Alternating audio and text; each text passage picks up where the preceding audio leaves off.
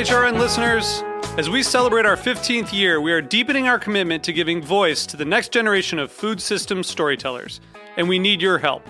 Our internship and fellowship programs help activate new possibilities for underrepresented and underestimated young people through experiential journalism, audio engineering, and production training. Through these unique programs, HRN helps food equity stewards build essential workforce readiness skills that expand their potential and foster economic mobility. Please consider supporting these critical programs. And with a minimum donation, you can be entered to win a dinner for two at an amazing restaurant in one of eight cities and tickets to a concert at a great venue in one of those cities. We have incredible partners across the country who have donated, as they also share our passion for helping to educate the next generation of food systems storytellers. Check out heritageradionetwork.org slash 15 to donate and enter to win today. That's heritageradionetwork.org slash 15 to donate and enter to win today. And make sure you donate before March 31st.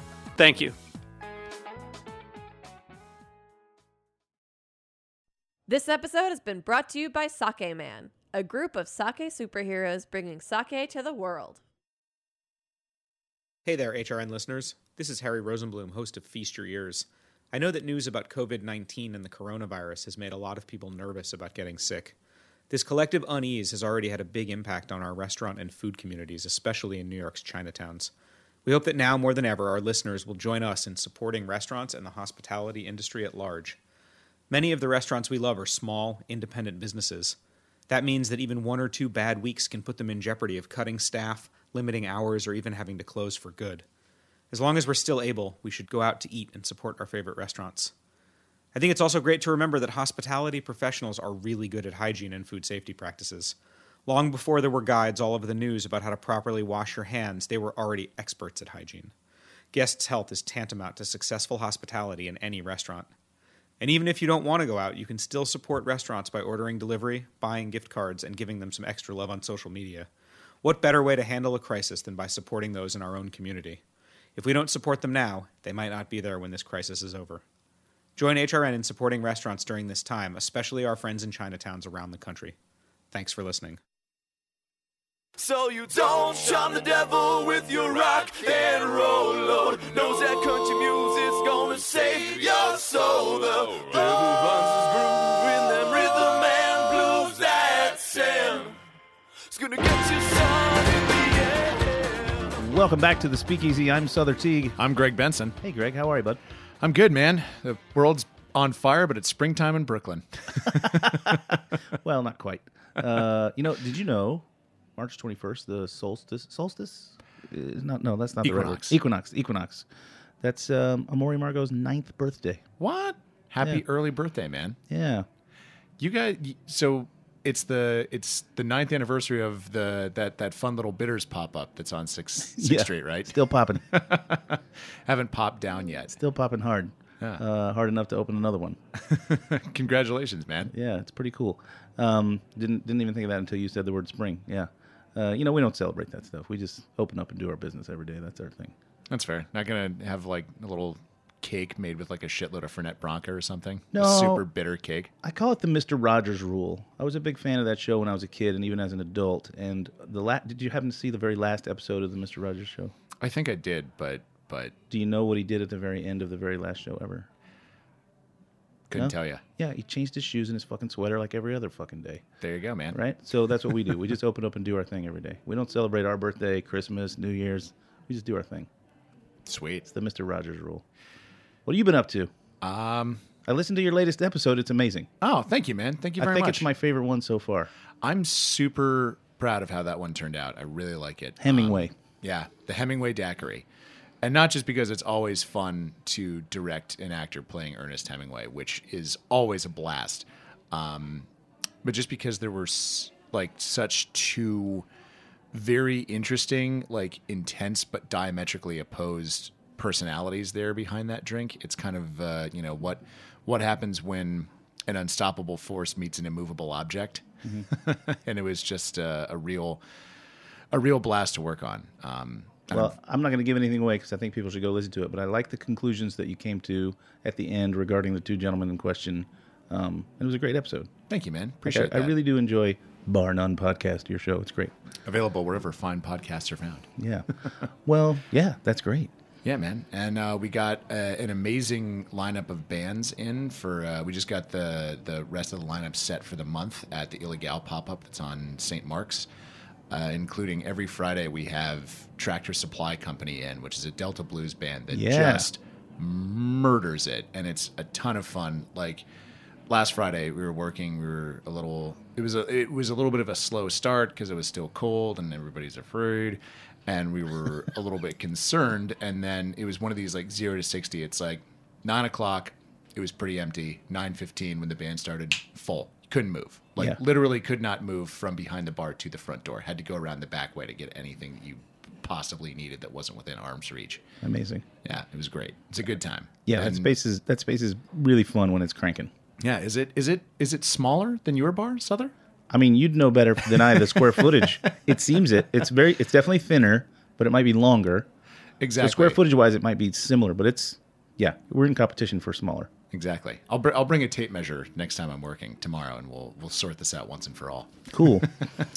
well, let's talk to our guests. We got a lot of people in the studio today, so we got a lot, plenty to talk about today. Um, we're going to be hanging out with uh, Matt Piacentini. Yes or no? Yes. All right, nice. Matt Pia- Piacentini, uh, my dear friend uh, Chaim Dauermann, uh, and my new friend Ali Martin from the Up and Up in uh, um, what's the neighborhood you're in? Greenwich Village. In Greenwich, yeah. Um, uh, and we're going to talk about a whole bunch of stuff that goes on over there. Welcome to the studio, guys. Thanks. Thank you. It's good to Don't forget, it's radio. You can talk into the microphone. No one can see us, so you can't just nod your head. Um, happy to have you guys on. Um, up and Up is coming up on its fifth anniversary. Speaking here. of Al- al- anniversaries, already passed. oh, Yeah, it did. Yep. Son of a bitch. Yep. I, I, I'm gonna go dig through my email. I must have missed my invite. um, I mean, I guess it's a bit of a Mr. Rogers rule with us as well. I mean, we, we talked about it on social media, but we didn't do anything in the bar. We just, in fact, I didn't even tell anybody that it was the day until like two minutes before the end of the night.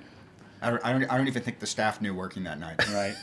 There's also a little bit of internal back and forth about what the actual day is, whether or not you count soft opening. I feel like b- bars aren't human beings. You know, you can kind of flub that number. I, I'm pretty sure if I really dug hard into the data, I think Amore opened on the 17th. I think we opened on St. Patrick's Day, hmm. but we sort of call it the 21st as the Yeah, it's more like opening week. For Yeah, us. something like that.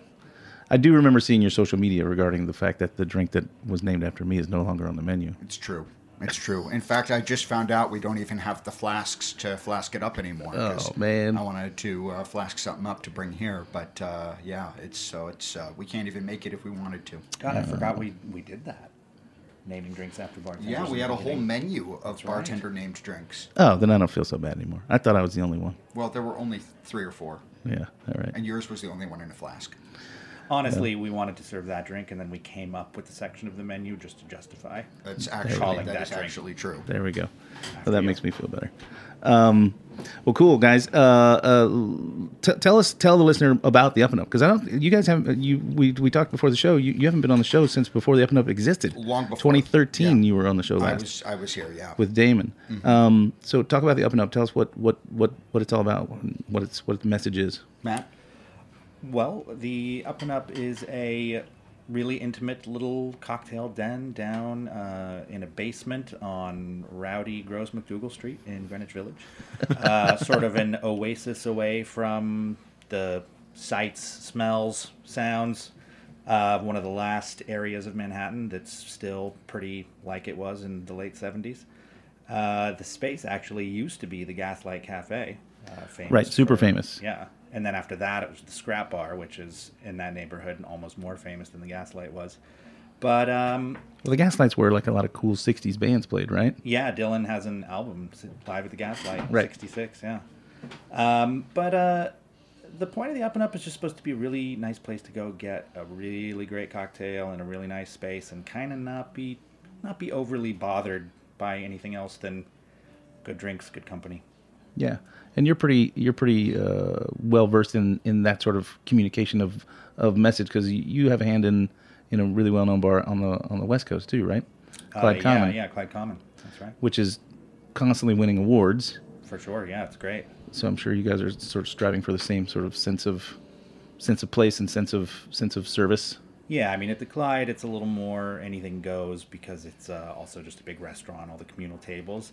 Up and Up's very much a seated, you know, more um, sort of intimate service style, but the same amount of kind of not over, not taking yourself too seriously, and just kind of letting the product speak for itself. How does that go over in that neighborhood? You know, I'm over in the East Village, and I'm nine doors down from Death and Company, and they hold the door. Right, 48 seats means 48 people, and then the door gets held. Um, and you guys do the same program over there, which is much more, I think, busy. Lots of folks on the street. Like, do you get? Uh, is there blowback? I mean, five years in, you're, you're probably adjusted to it, but like, do you get blowback? Oh, for sure. I'll actually let Chaim talk about that because he's he's the one who really came up with the whole door door protocol. Yeah, uh, at first it was a little awkward when we opened five years ago because uh, people didn't know we were there, and people who went to MacDougal Street to look for bars weren't really familiar with the kind of bar that we were.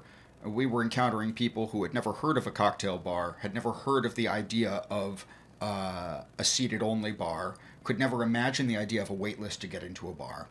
Uh, so there would be times where we were almost empty and we're having to turn away a something that might be a 15 top, but they couldn't really tell us for sure, um, and it was tough. Um, but now that our reputation is is there, and honestly, we're hard enough to find that people don't accidentally find us anyway. Um, we really, uh, uh, it's sort of it's a refuge for people who live in the neighborhood who just want a nice place. It's a stopover for people who come to the neighborhood for a specific purpose, whether it's to have dinner uh, at Minetta Tavern or whether it's to go to a show at the Comedy Cellar. They know that we're there, and we become an essential part of that of that sort of uh, A little uh, ecosystem that's going on. Yeah. Um, so I think that we've succeeded in being kind of an exception on MacDougal as far as what kind of experience people are going to have. I mean, it's, it's pretty amazing. I didn't even think of that. You're you're you're just a, you're just down the street from Minetta. You're kind of right on top of the Comedy Cellar. You're just around the corner from what's it called, Black Cat, the music venue, right? Like that mm-hmm. that area is like a little, you know, it's got something for everyone. Mm-hmm. It attracts a lot of people. So I feel like that that's just that statement makes it seem like that it fits in, right? Something for everyone. So mm-hmm. I think you're you're big- for the person who wants a little bit more reserved, maybe quiet experience. Yeah, I think that's a big part of its success is, uh, and it's something that really, I think we came to realize long after the fact as to why the bar works so well there is that that area is surrounded by so many different types of people doing so many different types of things that the actual audience around there is super broad is where other neighborhoods that we've had bars in have had really you know a homogenous kind of group of people that are all looking for the same thing. And if you're not exactly that there's really just not enough support. Hmm. But how do you how do you so I'm the opposite, right? You guys have all been to my bar. Uh, maybe some of the listeners have been there as well. We never hold the door. We pack that place like sardines. I tell people it's like bartending on the L train at 8 a.m. on a Monday morning, always, right? And that's that's a choice I made because I want I want the room to seem like a party. I want the room to seem like boisterous and full at all times. And also, I'm, I'm a business. I want the money. Like, how do you, as a business operator, justify saying, I'm going to not let people stand. I'm going to not, I'm going to hold the door. Well, it's, it's, it's a hard decision to make. Yeah. Uh, Leaving- and you know, the- leaving- leaving money on the table. In, in the early days, when we were maybe really slow midweek, um, it was kind of hard. There were times where, uh, and this is before Ali joined us, and, and, and there were times where Matt and I would look at each other and we'd be like, you know, if it's like this in another four months, we might have to turn this into a different kind of place. Um, because uh, uh, it's hard to keep people out. Yeah. But what we planned for and what we wanted is to attract Tuesday drinkers. We wanted to attract people who aren't just weekend warriors, but are going out to a bar is a part of how they live their, their everyday life. Uh, it's a place where they want to get together with a friend, where they want to uh, bring their family, um, and we want it to be the kind of place that's welcoming to that kind of person who's not looking for a party. And our goal and our hope was that if we provided a place where um, the busiest moment on a Saturday was indistinguishable from the busiest moment on a Monday, for from the guest's perspective, that we would create a ambiance that was consistent enough that people would feel comfortable trying to stop by any day. Um, and uh, in the long term, that strategy I think has been re- rewarded uh, by the fact that uh, we're we're we're on a wait basically every night. Yeah, and that's great. I mean, I think, uh, and you you didn't have to crack the egg; you just had to make the omelet, right? There's plenty of bars that have already set this precedent, especially here in New York City, where there's you know we hold the door, we get to a certain level, we hold the door. Um, so I think, and, and I think that's great, right? You you create an environment where I think I can say to myself, or I can I can point guests who ask me for for that sort of experience t- towards you, mm-hmm. right? You want something that's like. I can still ha- have an intimate conversation with whomever I'm with. It's not going to be crazy loud. There's not going to be people behind me bumping into me, mm-hmm. passing drinks, money, menus over me. Mm-hmm. And if Right, someone that's the thing- says to that's me, the part I love. if someone says to one of us, "Hey, you know, why aren't there more people here? Where's the louder music? Can you turn that music up? Can you put this song on?" We're able to say, you know, that's just not what we do. Um, Yeah. It's not what this bar is because we know that uh, there are plenty of there are more than enough people who come to us for what we are that we can make those decisions. Yeah. And you know, granted, the decision to be that kind of place was really made by the guests more than it was made by us. When Sure. we were building it, the design was because of MacDougal Street. We didn't know exactly how people were going to take it. We wanted to be ready to go the other way if that's what it was going to be. There was a lot of open space. Uh, we had you know things like vodka sodas on tap, a lot more beer. Uh, you know, and if that's what people would have wanted, then we maybe wouldn't have the sort of door seated only policy. But it became obvious, like from day one, people wanted cocktails. Everyone wanted the thing that took the longest time to make, that required the highest level of service, and responding to them is why we decided, okay, no standing room, seated only. Uh, so really, the, the people decided what kind of bar. Yeah, I always say I always say plan your work, work your plan, and be flexible. Meaning you can you can set up everything the exact way you want it, but when the guests come in, they're going to tell you what they want, right? We Yeah. were we were definitely ready to pivot, and when we opened, we expected that our cocktail sales would maybe make up about sixty percent of our sales, and uh, from day one, it's been ninety.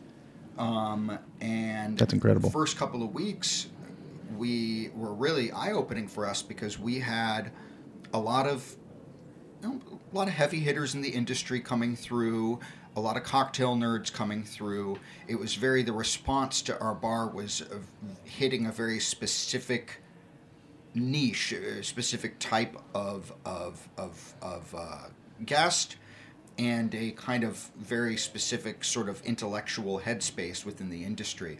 And I think that definitely formed what we we very quickly became. And the door, how the door is run, the seated only aspect of it is something that grew up around being able to provide the experience that people had said they wanted from us. Sure, at least express that they wanted in some way. Well, that's great. Um, all right, this is a great time to take a quick break and hear from our sponsors. We'll be right back, and we'll keep talking to the team from the Up and Up. We're gonna get uh, we got some stuff on the table. Looks like Ali's gonna make us some drinks. So we'll be right back.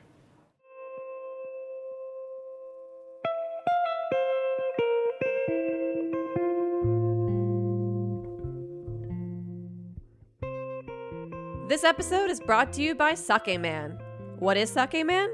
Sake Men are judo athletes wearing lucha libre inspired masks that act as sake heroes. This team of athletes moonlight as sake educational professionals spreading sake to the world. Learn more about their mission and their favorite sakes at saketotheworld.com. That's saketotheworld.com.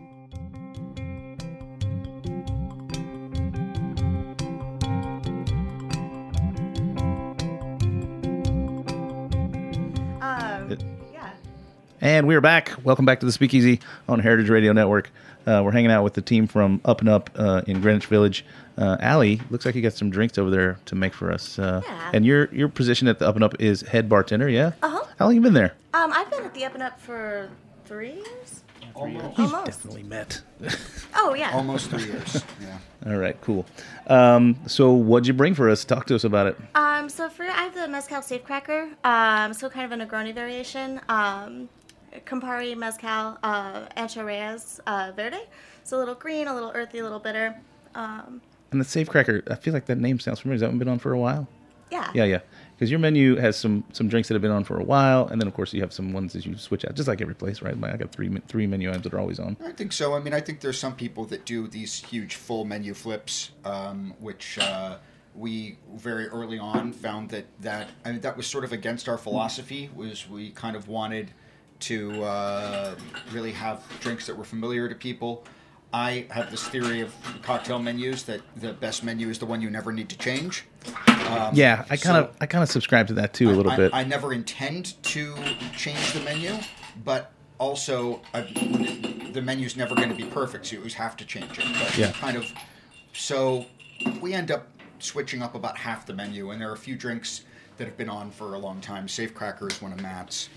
It's been on, and then uh, the other drink we brought today is one of Ali's that has sort of moved into that headspace of being a drink we can't take off.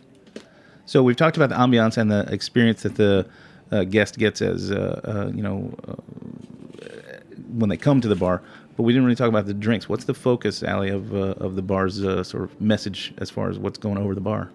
Um, I mean, I just I want to make people happy with drinks. Um, so like uh, we're in such a unique space that you don't have like the outside world at all. There could be three feet of snow. It could be eight million degrees, and you're transported into something special. So like Right. I think it's important to note that the up and up is semi-subterranean. Right. You go down about eight to ten steps before you get in there. Yeah. Mhm. Yeah, So no you- windows. No windows. Yeah. You're kind of in a bunker. Um, so a guest can come in and, you know, I want a Manhattan and it's 3,000 degrees out with 100% humidity, but you're transported um, into a different space. So um, I think having a breadth of um, blah, blah, blah, of cocktails on is uh, kind of cool. So a little something for everybody is my my hope. Yeah. Uh, what's a what, so you, uh, you brought these? I'm assuming maybe they're the number one sellers. Maybe what what do we got here? Um, or you just brought them because you know me? I I they, picked they, them. They look like they're all spirit I- I- stirred I- I- cocktails. I, picked them, and uh, I was just looking for something that would be really easy to do. Uh, uh, you know, easy easy to bring from the bar, and then also uh, something that would be uh, you know re- representative of something that you can definitely find if you come to our bar. Right. And these are drinks that, like I said, they, they don't come off. yeah. How long? So- How long is the menu? How many items? Twenty something. No, it's like 30. It's Oh, it thirty something It's now. I think. 33, Yeah. I think. yeah. Thirty-three cocktails on menu, and percentage. You said you said ninety percent of your sales are cocktails. Percentage of those that are on the menu, or do you Um, know? I don't know. We do a lot of off menu. We have about 125 drinks that are in our old menu Rotation, Rolodex sure. that are things that have been on the menu in the past. Um, and uh, we do make those uh, as that's kind of our first line when someone wants something off menu. We try to go to something that was from us, and then if we can't fill the need that way, then we go a step further away.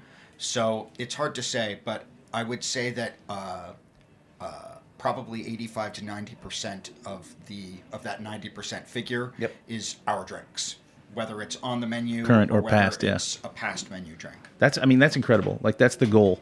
You know, uh, I I always an- analogize that it's uh, you know the bar menu is like the menu at the deli, right? They got a bunch of sandwiches listed there. They got a bunch of maybe special sauces, special bread. They know exactly how to make them, how quickly they can make them. They know exactly what it costs. But they also have all this meat and cheese, right? So it's like they want to drive you to the menu. And I love the fact that you want to not only drive them to the menu, but if they want to go off menu, you want to drive them to a past menu, right? It's a drink you know, you know it works. It's been tested. It's been approved. That's pretty smart. Yeah, I mean we have a uh, You guys not drinking with us? You just made us one for each of us. no uh, no bespoke cocktails. Nothing nothing made that has not been previously made, Yeah. tested, and gone through. Because you don't know something might be great first couple sips, and after five minutes it completely changes. Uh, and when we do a new menu, the first thing we do is we ask all the bartenders, "What's everybody asking for that we don't have?" Mm-hmm. And we use that as kind of our starting point to try and come up with stuff that will fill that. That Do you keep like running tabs? You know, like do you have like a, a- either a notebook or digital place where it's like, oh, I got asked for, you know, sotol again, again, again, tick, tick, tick. I got enough sotols, and now it's time to get sotol. Not that specific, more, you know, It's a little bit more organic. yeah. Um, yeah, we do stuff like that at, uh, at the bar as well. Um, when we when we make a drink that hasn't been on the menu, we put that drink as a button in the machine with a count on it, and we count it down um, from 150. Once it once we've sold it off menu 150 times, it's eligible to be on the menu. This does not mean that it will be on the menu, but now it's eligible. That's a great idea. Oh, Yeah. that's cool. You're welcome.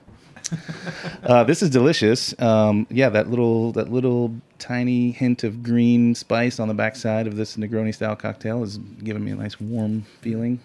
Um, let's talk about drinking, Chaim. You You don't do it anymore. Don't do it. How, No. how long's it been now? It has been over three years. Over three. It's been three years and four months. and uh, you know you're one of the sort of like somewhat outspoken folks in our field who's uh, a leader in and and and not drinking. Um, uh, you know, like your name comes up in these conversations all the time. I don't want to drag you out into it if you don't want to get into it No, right now. it's But fine. uh, how does that how's that going for you? Do you get any? Give me give me the positives and the negatives. There are definitely a lot more positives. I think that uh, uh, talking about either not drinking or or choosing to drink less is a much more common thing in our industry uh, than it was three years ago. I think that there's now a space at the table for non-alcoholic cocktails in a cocktail space that really wasn't something that was being talked about three years ago. Um, uh, as far as the positives go, you say I'm, I'm outspoken. I, I don't make a big deal about it. I mean, if people stopped drinking, our bar would be out of business. So it's not what I'm, you know, I'm not I'm not looking to sell that. But at the same time, uh, I think that it, there is a value to being in this industry and showing, hey, look, you can choose not to drink.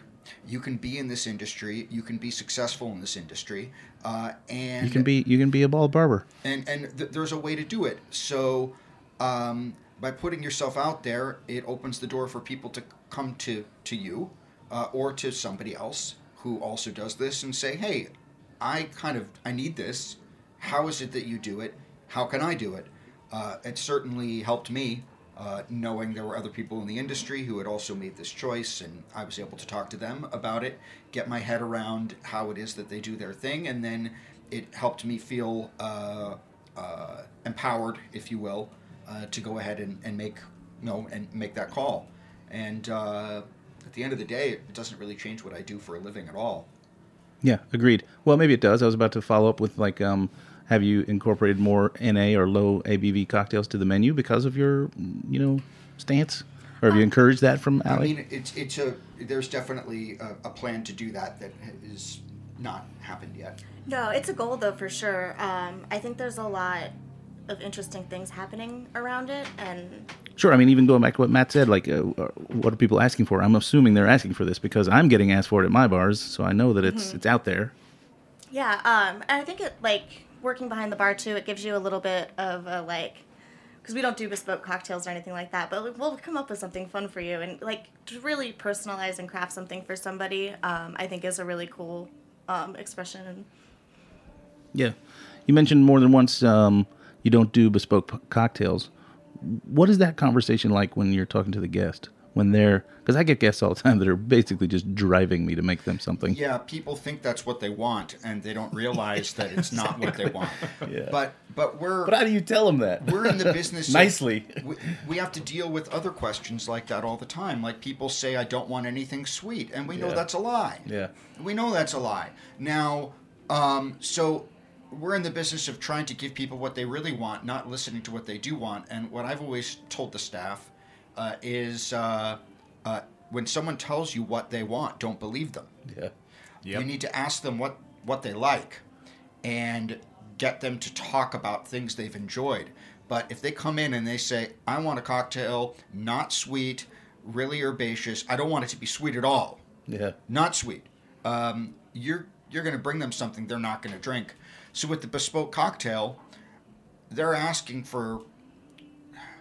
They think they're going to get something better if someone made something up for them right on the spot. Yeah. Never. I I, I disagree with that wholeheartedly. Of course, but I think that uh, uh, oftentimes just getting the impression that a bartender has selected something for them based on their taste is enough to satisfy that. Yeah. And so, you know, our team, there's a certain point, Ali, w- would you say, where someone starts talking about something and and when you're working the floor, you're working the bar, there's a certain point where you say, I got this. Oh, yeah, And then you go and you pick something that was on a menu on a menu Sure. and you make it for them. Yeah. And you tell them what it's called, and you tell them what's in it, and some people, for them, that's enough. Some people mistakenly believe it was made up on the spot for them, but if that's what they want to think, and that helps them have a I mean, that's time, part of the smoke and mirrors, Yeah. right? Yeah. Well, I think ultimately what those people want is they don't they don't necessarily want to you know have it their way. They don't want the the, the you know what I call to Burger King it, which you know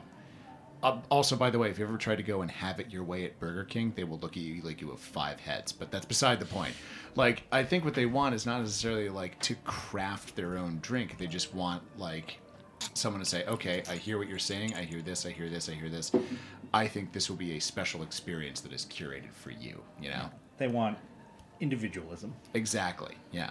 and at those prices, you know, how would you, you know, why would you blame somebody?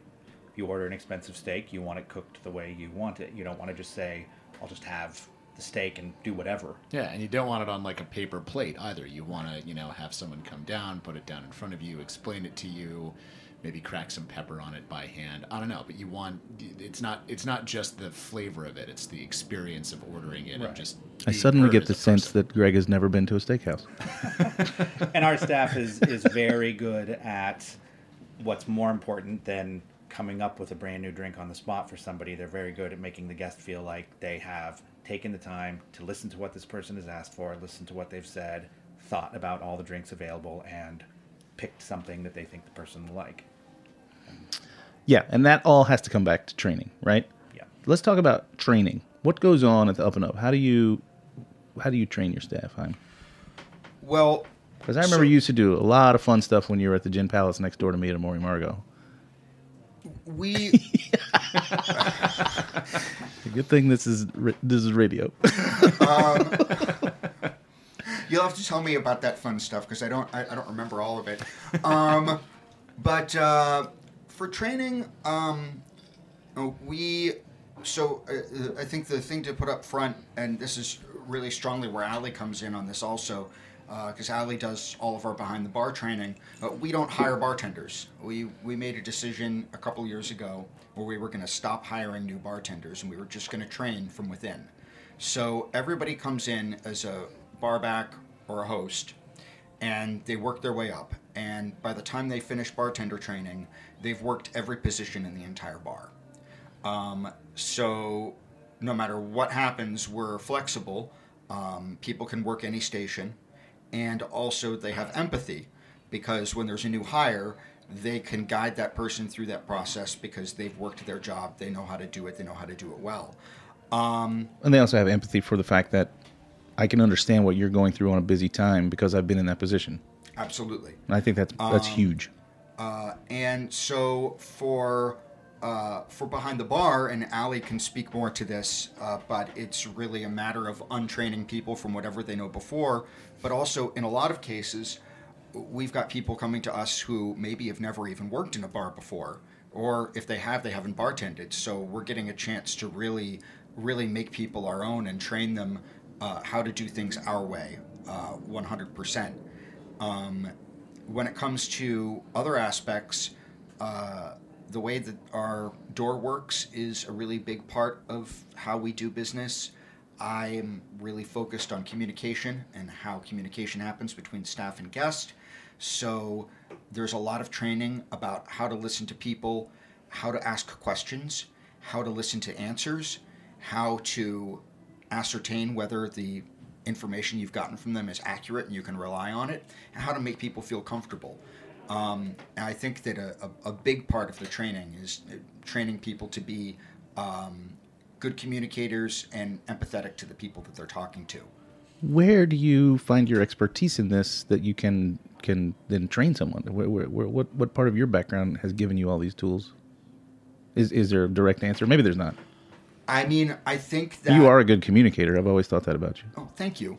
I started I started thinking a lot about this years ago uh, in in bartending. Um, really, when I started working with Matt at Enoteca Liquori Bar, which was going back in our history together, ten years, 2009, yeah. over over ten years, I really started really wanting to pick apart. How come when I say this, a guest says this? How come when I do this, a guest perceives this? And the perception is never what I think it should be, and the response is never what I think it should be.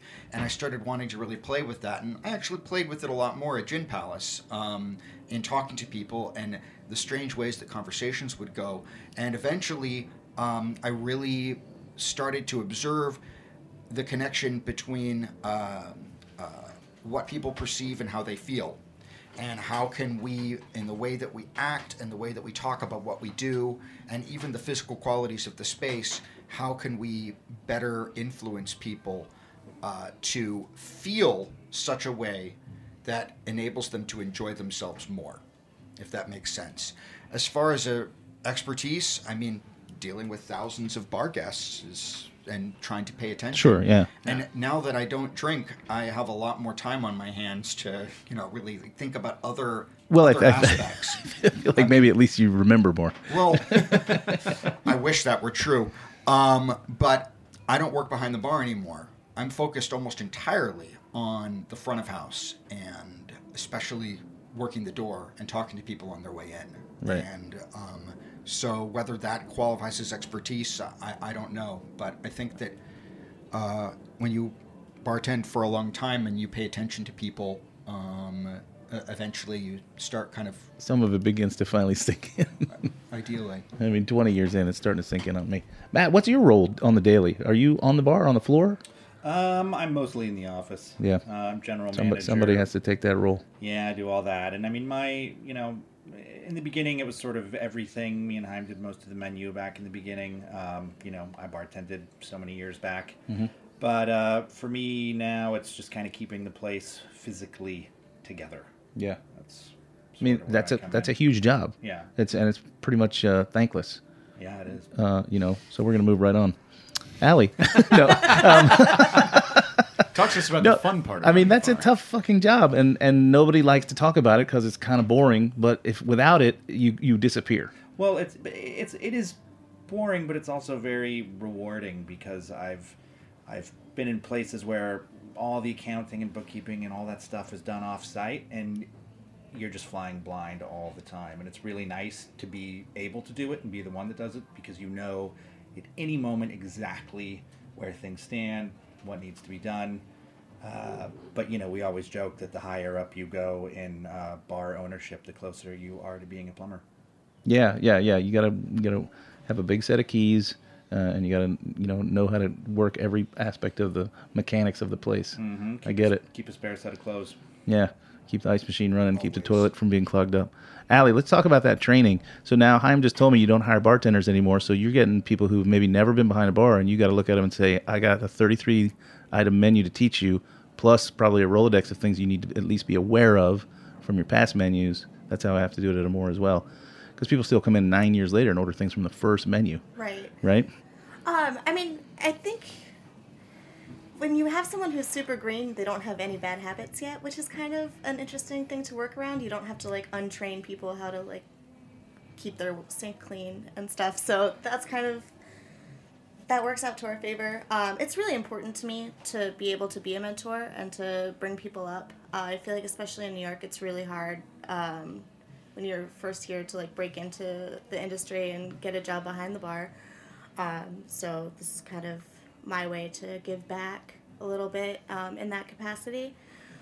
But yeah, I think the way we do it, everybody has such a working knowledge of the bar and the ins and ins and outs of everything after. Sure, by the working time they get there, and yeah. Um, so that they're not surprised by anything, um, and then it just becomes the mechanics of it, and me yelling at people to keep the sink clean. well, and the the nice thing about hiring from within is that you know if you you know maybe they've never held a jigger before in their entire lives, but they've been on the host stand for you know a couple of months, so you've been able to vet them and make sure that they're not you know an insane person or a werewolf. You know, Right. yeah. Absolutely. Yeah, they're not going to flake out on you and not show up for a shift. I think yeah, and like it builds like a a passion for the place, and like you've put in so much work if you've started out on the door and then come in to be a bar back and then you know go through training with me. You've put in so much time and Right. so much work, and so I think it like um, I don't know, it, it builds a passion for the place. Yeah, that- so by by the time they get to you, they're invested personally Yeah. in the space and their role there. And, well, and and the space itself, it's it's it's very success, right? Mhm. What percentage, if any, of the folks don't want to shift positions? Does that happen? Like, does someone come in and does someone come in and say, "I just want to run the door"? It's very rare. Uh, and if people come in saying that at a certain point, they change their mind.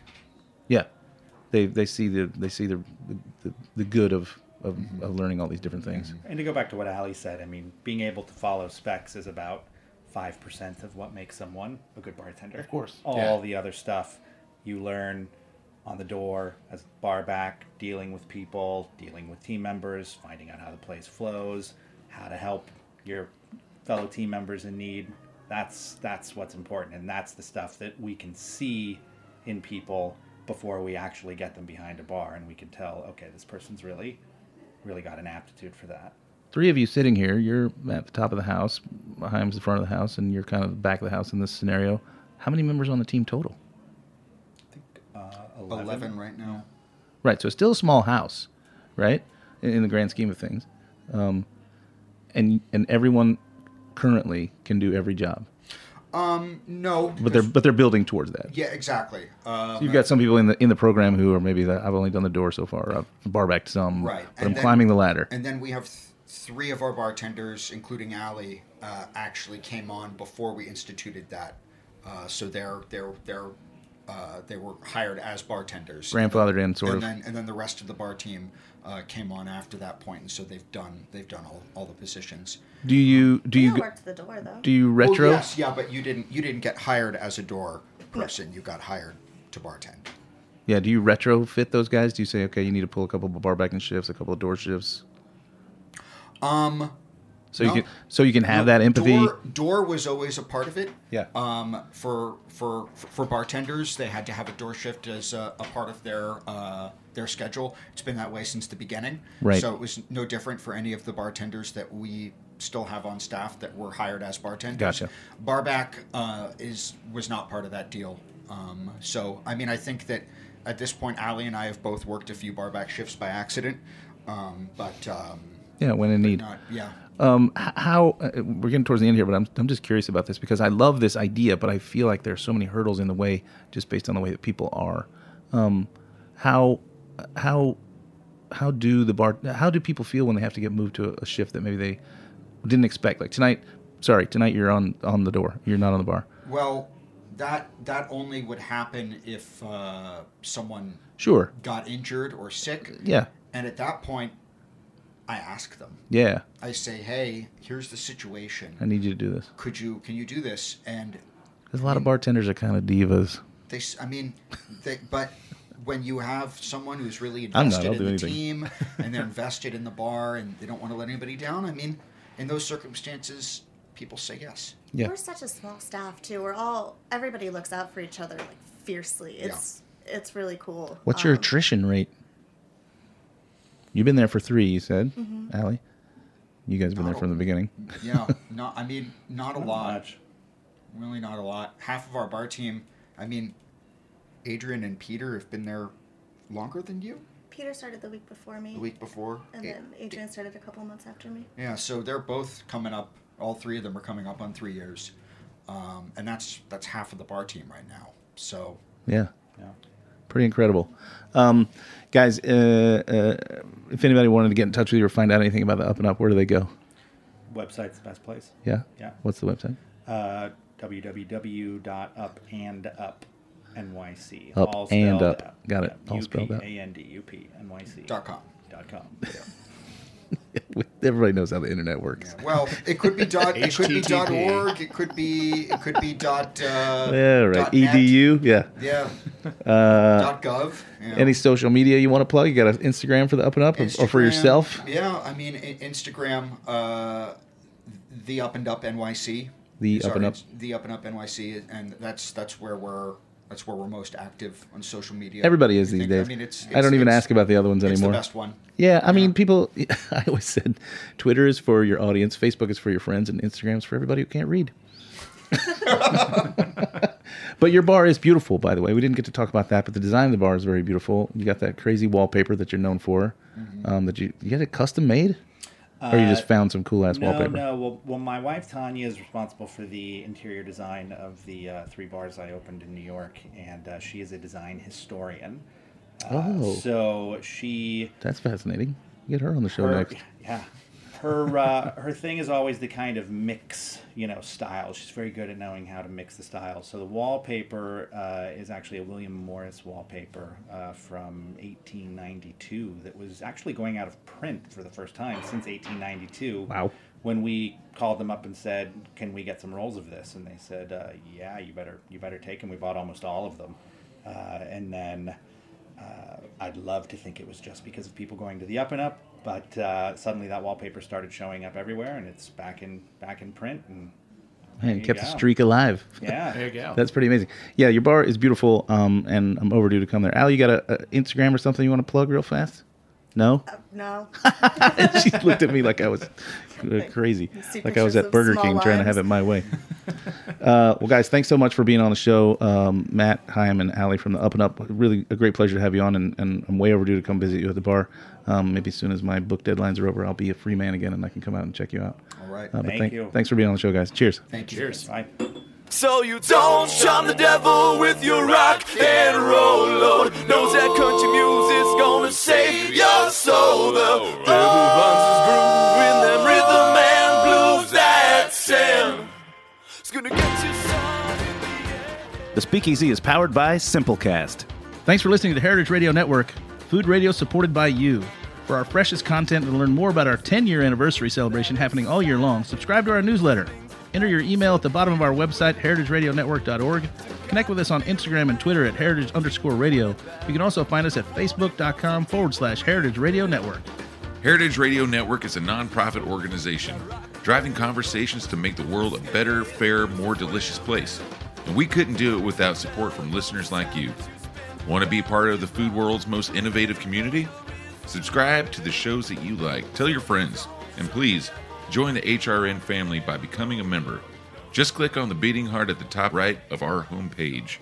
Thanks for listening.